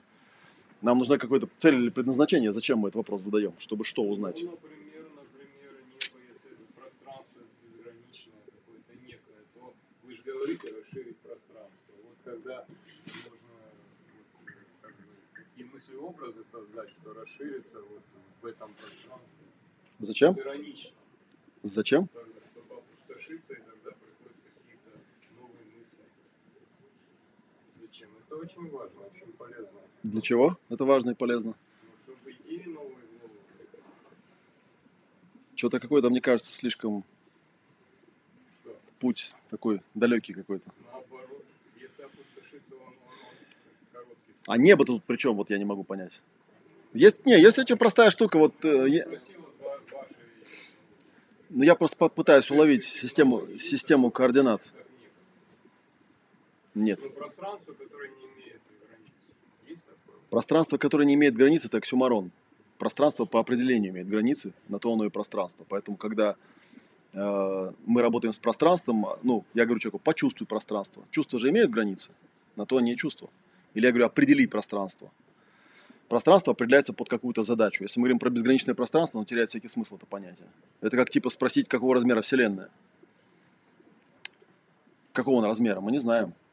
Потому что Вселенная – это все, что есть. Да? Соответственно, чтобы ее померить, это нужно выйти за пределы. А за пределами же нет ничего, поэтому как мы ее померяем? Получается такая вот такой парадокс. Ну, тогда можно... Не, на самом деле у меня по этому поводу тоже история, кстати, да, вот мы не напомнили, есть такая история, но она практическая, да, ее можно описать. На одном из семинаров есть такая техника, называется символическое моделирование. Один участник мне задает вопрос, говорит, вот смотри, вот, допустим, у человека есть какое-то переживание, да? Ну, и чтобы его там как-то прояснить, мы там создаем какое-то пространство, разбираемся, как оно там устроено, и в какой-то момент теоретически понимаем, что тут к чему, да, у нас наступает озарение, инсайт, мы понимаем, как оно устроено. Я говорю, ну да, ну вот, допустим, вы разбирались, вся информация закончилась, а вы ничего не поняли.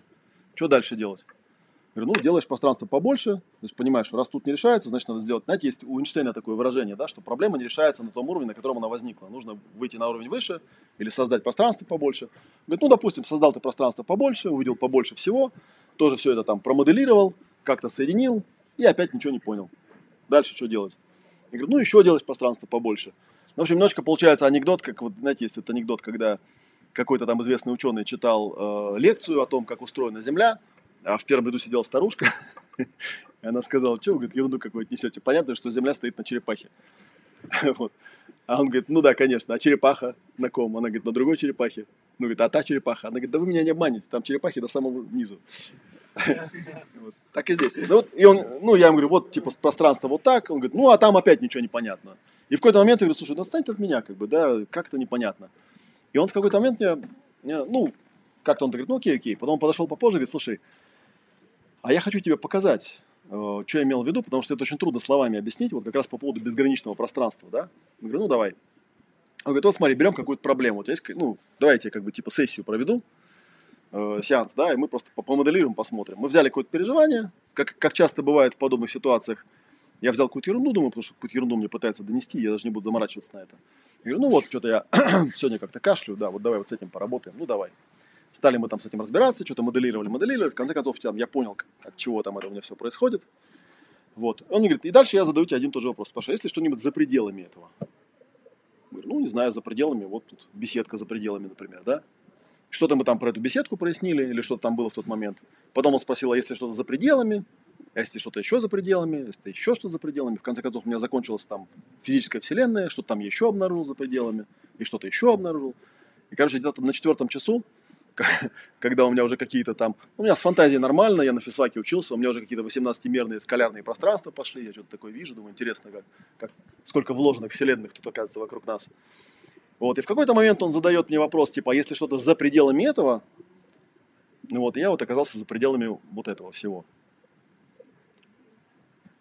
Я такой сижу и завис, потому что это вот как раз то, про что любят всякие разные вот эти практикующие товарищи писать, потому что там об этом мало чего можно сказать словами. И когда я там минуты две вот сидел, втыкал в это состояние, он говорит, вот я тебя про это спрашивал. Я тебя вот про это спрашивал. А вдруг, как бы, все ответы там, а не там, где ты ищешь. И я такой что-то поскрипел мозгами. Единственная метафора, которая у меня придумалась, я говорю, знаешь, вот есть такая, можно это объяснить так. Вот есть такие жесткие диски в компьютерах, Чтобы они работали, их сначала форматируют. Ну, то есть как-то там размечают. Говорят, представь себе, купил ты диск себе на терабайт, а отформатировал на полтерабайта. Ну, то есть, как бы ты знаешь физически, что там на самом деле в 2 раза больше пространства, но ты его не видишь. Когда ты втыкаешь в компьютер, ты видишь, что он 0,5. И при этом о том, что там в той части, которая не отформатирована, ты не знаешь, потому что, чтобы узнать, нужно ее отформатировать. Но если я отформатирую, это уже будет не оно ведь. Это уже будет отформатированная часть. А меня-то спрашивают про ту, которая не отформатирована, а я ее не вижу. Он говорит, ага, вот я тебя и спрашивал, типа, а вдруг все решения проблем все там? Ну, там как бы, ну, там ни проблем нету, ни решений, как бы, да, там и так все ясно. Это была довольно интересная штука, что действительно в любой проблеме можно выйти за пределы всего, и там, наверное, даже нет понятия пространства как такового, потому что нет пределов, потому что пространство по, я даже говорю, по определению, да, то есть пространство, если посмотреть, это вообще на самом деле очень такая странная штука. Физики тоже, если там полезть в какую-то там глубокую науку, они же толком не могут дать определение пространства, потому что пространство не определяется отдельно от времени, отдельно от материи, отдельно от энергии. То есть нет такого понятия пространства само по себе, где ничего нету. Вот, это еще там отдельное, ну точнее, как сказать, это в физике такого нет. По этому поводу у меня тоже есть эта вот байка, которую я иногда рассказываю. У меня был друг один, когда мы уже на последних курсах физфака учились, я там стал увлекаться всякой эзотерикой, а он надо мной все время ржал. Ну типа что, Олег, ты что, короче, на физфаке учишься, какой-то фигней занимаешься. Вот, и однажды у нас с ним произошел такой разговор, когда я ему... У меня, кстати, есть там какие-то зрители физики, они меня критикуют за эту историю. Там якобы не так написано, но тем не менее. У нас был курс, как это, спецкурс назывался, релятивистская теория гравитации. Она больше известна публике как общая теория относительности. Да. И там, ну, Эйнштейн, он знаменит тем, что он делал мысленные эксперименты разного рода, потому что сам математический аппарат разрабатывал не он, и там... Вся-то идея была в том, что математика вся была готова, только никто не понимал, к чему она относится, да, то есть что она описывает, эта математика, и описывает ли она вообще хоть что-нибудь. И он делал всякие мысленные эксперименты. И там у него есть такой мысленный эксперимент, который объясняет, что такое гравитация и как возникает эта формула, которая описывает гравитацию. Вот. И он, этот эксперимент начинается с такой фразы: «Рассмотрим пустое пространство». Вот. И я ему говорю: Дим, ну вот смотри, ну физика – это сугубо религиозная наука, она же начинается с религиозного постулата. Он говорит: почему? Я говорю: ну как, рассмотрим пустое пространство. Он говорит: ну и что? Я говорю: ну пространство же пустое. Он говорит: Игорь, а кто рассматривает-то его? Оно же пустое. Некому рассматривать-то. Он такой: и что? Я говорю: ну то есть получается, есть кто-то, он не является пространством, он даже вселенной-то не является, но он может ее рассматривать. Я говорю: ну скажи мне, как это называется. Он говорит: да ладно это типа. Я говорю: почему ладно? Там дальше еще хлеще. Там дальше идет фраза: а теперь поместим в это пустое пространство частицу. Говорят, то есть вот этот вот, который не пространство и не является частью Вселенной, но может ее рассматривать, ну что, может взять и просто так туда что-нибудь поместить. Ну теперь ты точно мне скажешь, как это называется. Есть такая книжка, там написано, как это существо называется. И вот. Да, и как у него с харизмой, да, то есть он, получается, он выше любого пространства, это такая супер стопроцентная, да, гиперхаризма, он его создает, это пространство. Ну, в принципе, каждый из нас это делает, более в локальном масштабе, да, тем не менее. То есть взял какое-то пространство, создал себе стол, разложил книжки. Вот маленькая такая вселенная, я ее создал. Я вне этой вселенной, да, для тех, кто был бы в рамках этого стола, ну, я был бы, наверное, богом таким, да, своего рода. Потому что они там... Вот, это вот, ну, я сейчас мысль вот закончу. И мы с ним там долго спорили. На самом деле, это очень, очень такая идея, когда в науке это очень часто случается, когда философы пытаются создать некое описание мира, ну, которое якобы является универсальным, да, то есть какую-нибудь книгу или теорию о том, как устроен мир. Проблема, знаете, в чем? Да, нет, проблема даже не в этом. Проблема в том, что когда какой-то философ придумывает теорию о том, как устроен мир, возникает вопрос: сам-то философ, он внутри этого мира или снаружи? Потому что если он внутри этого мира, тогда у нас возникает вопрос, с какой точки зрения он его описывает. Потому что один с одной точки зрения описал, другой с другой. Соответственно, описание-то не универсальное, он же там внутри торчит где-то, да? Он там описал с точки зрения бомжа, как устроен мир. Ну, потому что он бомж. Ну и не факт, что мир устроен именно так с точки зрения короля, к примеру, да, там совсем другая точка зрения. Вот, а если он за пределами и описывает мир как бы снаружи, не находясь там внутри, тогда он его не весь описал, потому что снаружи есть еще кто-то, ну, в частности, он сам. А себя-то он забыл описать, значит, он не описал Вселенную, описал только кусок Вселенной, он описал только стол, а про себя забыл. Ну, это называется парадокс внеположенности философа. Это примерно такая же штука, есть еще такой парадокс Будды, если вы про него слышали. Что типа там Будда – это такой товарищ, который достиг просветления, у него, соответственно, нет ни прошлого, ни настоящего, ни будущего, то есть, в принципе, мы про него даже узнать ничего не можем, потому что его тут никогда не было.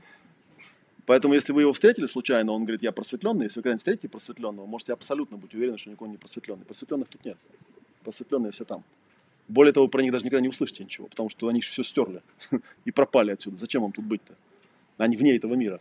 Ну так, по определению, вроде бы. Да, ну, там есть свои истории, есть такие люди, которые считают, что нет, я тут вот как бы просветлился, но потом обратно, вселился обратно, и тут типа, значит, такой хожу. Вот, рассказываю вам, непросветленным, о том, каково это быть просветленным.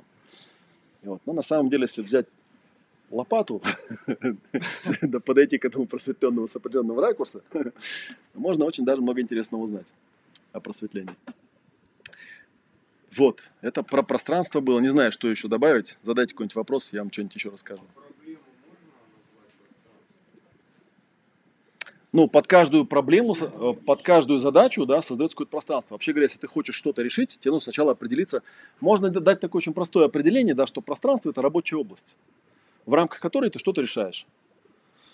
Соответственно, если мы, например, вот начинаем рассуждать о том, психология – это наука или не наука, вот товарищ, который задал вопрос и убежал, вот, надо определиться, что мы называем наукой. Например, в английском языке слово science означает естественные науки, такие как физика, там, химия, может быть, медицина.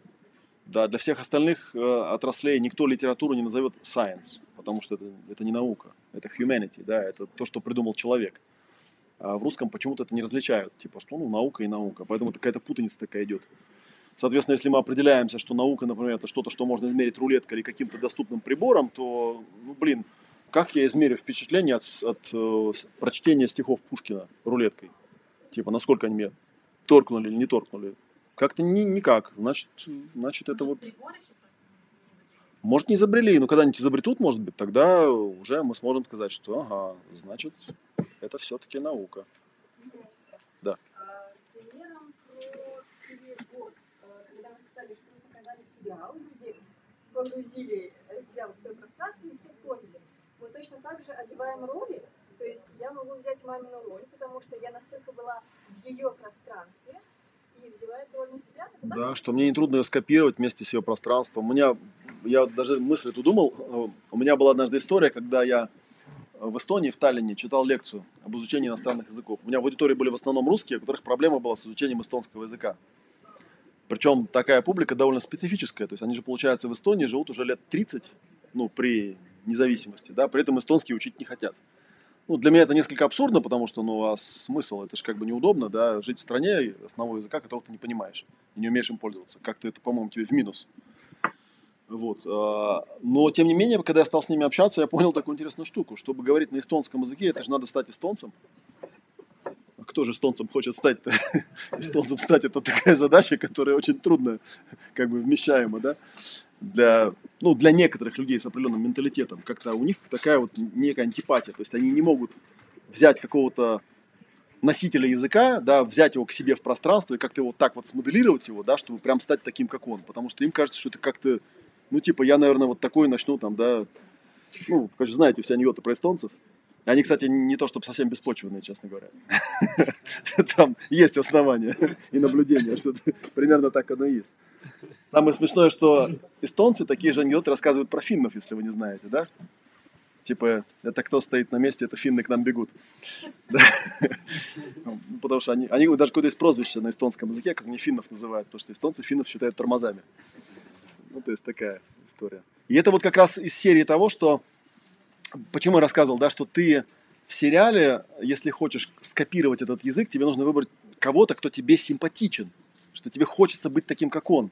Там, ну, не знаю, берешь там сериал «Друзья», там, да, выбираешь кого-то из этих персонажей, кто вот тебе резонирует, и вот как бы его имитируешь, да, потому что если ты возьмешь какого-нибудь персонажа, который тебе не нравится, то тут нарушается вот этот закон эмпатии, да, потому что тебе не хочется помещать его в свое пространство, у тебя не очень с ним резонанс хороший, да, потому что он какой-то не очень соответствует тебе по каким-то качествам.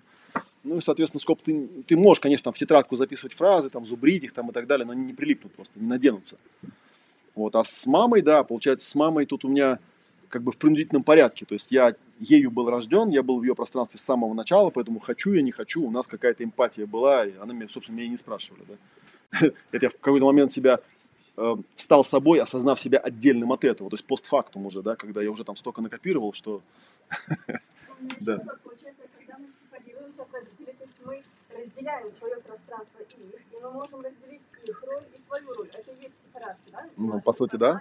Создание отдельного пространства. Причем это работает даже в прямом физическом смысле. Помню, я рассказывал тоже эту историю, когда я изучал немецкий язык. У меня был какой-то курс, который состоял из небольших интервью, которые здесь, в Москве, записывались с носителями немецкого языка. Там с австрийцами, с немцами, ну, с молодыми ребятами в основном. И я заметил, что они очень часто рассказывают такую историю, когда их спрашивают, а что вы, типа, в Россию-то поехали? Она говорит, а у нас такая традиция, что если ты школу закончил, нужно куда-то уехать. Потому что если ты от родителей не уехал, считаешь, что ты какой-то не совсем здоровый психически, как бы, да? Что даже если ты там живешь в Австрии, тебе нужно в университет поступать не в своем городе, а в другом, чтобы ты уехал и жил отдельно, потому что это считается очень важной стадией. Ну и, соответственно, если человек там, я не знаю, что-то у него там в жизни не сложилось, он вернулся обратно к родителям, то это стопроцентный признак, что он лузер, как бы, ну потому что, ну, капец, да, к родителям вернулся. То есть он обратно пришел в то же самое пространство, то есть он отдельным так и не стал. Поэтому вот я там на квесте по психосоматике рассказывал, возраст, в котором вы стали полностью автономным в плане там, денег, питания и жилья. Это очень важный момент для любого человека, потому что если у него такого момента не было, то он как бы не совсем он. Он какой-то такой гибрид, как бы, да, он отчасти остался вот как бы на такой пуповине с теми людьми. Они, конечно, родители, они могут быть прекрасные люди, но они отдельные люди, это же не я. Я-то сам как бы отдельно от них должен быть. А если я болтаюсь, вот до сих пор у меня это пространство не сепарировано, то есть нет отдельной территории, отдельной там норы, отдельной квартиры, отдельной жизни, отдельных эмоций, отдельных мыслей, то как-то это, конечно, не очень в таком состоянии комфортно жить и не очень, наверное, легко простраивать какие-то свои цели и вообще как-то развиваться как человек, потому что ты все время рискуешь тем, что даже если ты придумал себе цель и ты ее достиг, ты вдруг в какой-то момент понимаешь, что а это вообще не твоя цель была, и ты достиг ее не для себя, а там, ну, для кого-то. Мама сказала, там, Олежек, будешь врачом. Стал я врачом, потом думаю, а зачем? Мне это не нравится, я и не собирался им быть, как бы, да, просто мне так сказали, я как-то так поверил, что, ну да, наверное. И вот там, когда мы про формирование эго рассказывал, я там говорил, что у человека так называемое волевое эго, оно формироваться начинает в районе там, 20 с чем-то лет, а это обычно там 2-3 курс института, и все студенты, которые после школы поступали в институт, они это знают, называется это экватор, и это момент, когда на 3 курсе, как правило, ты осознаешь, что ты не туда поступил, ну, не в тот вуз, что не надо было сюда поступать. Но ты этого не знал в самом начале. То есть ты когда вначале поступал, тебе еще было 17 или 18 лет, и ты как-то, ну, блин, фиг его знает, ну, вроде прикольно, да. Ну, и как-то там первые 2 года учился, на 3-й что-то засомневался, да, к концу 3-го года понял, что... А там уже вроде учиться-то осталось, ну, меньше половины. Ты думаешь, как-то бросать все это, как-то, блин, тоже как-то неправильно. Вот, и поэтому...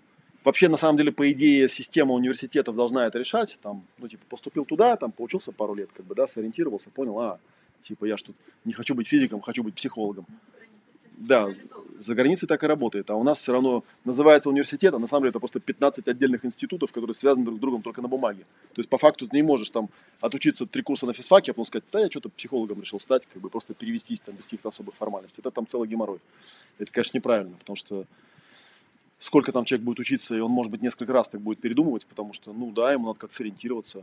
Особенно, если у него, например, в семье никто никогда в таких вузах не учился, откуда они ему даже объяснить, что не могут. Приехал там, я приехал в Ленинград, у меня папа военный, мама домохозяйка. Я такой на физфак поступил. Что они мне могут про это рассказать? Ничего. Кроме того, что, наверное, тяжело учиться. Это я вот, у нас время же заканчивается, я до сих пор помню, стандартный был прием, то есть... Едешь в поезде плацкартном, там обязательно какая-нибудь бабушка с пирожками, и ты говоришь, а я студент, вот учусь на физфаке. Ну все, пирожки твои. Потому что, ой, ты бедный, там, наверное, голодный, денег-то нет, у тебя все такое. А вот по поводу ретрита, который будет в январе, да? Да, в январе. Ну, понятно, что там будет интересно, а вот какой результат будет? У меня там в анонсе даже была написана такая штука от телесной... Как-то там было написано, сейчас я найду эту штуку. Потому что вот я начал там говорить, но не договорил до конца, да, про пространство. Пространство. Ретрит называется «Пространство и точки зрения». Прямой опыт экспресс-взросления от телесной самости к духовной зрелости. Потому что на самом деле можно простроить достаточно понятную такую лестницу, как бы, да, от того, как возникает телесное пространство, потом как возникает, ну, внешнее пространство, да, как в этом пространстве человек начинает проявляться. Это такая... штука, которая очень многие вещи показывает, ну, в том числе и про харизму, среди всего прочего, да, как воздействует на других людей. Но по большому счету это вот как раз разработка способности, как у меня вот тут написано, у меня пафосно написано, позволение устремлениям, мыслям и эмоциям перейти в телесную форму в действии и движения, которые доставят вас к вашему идеалу.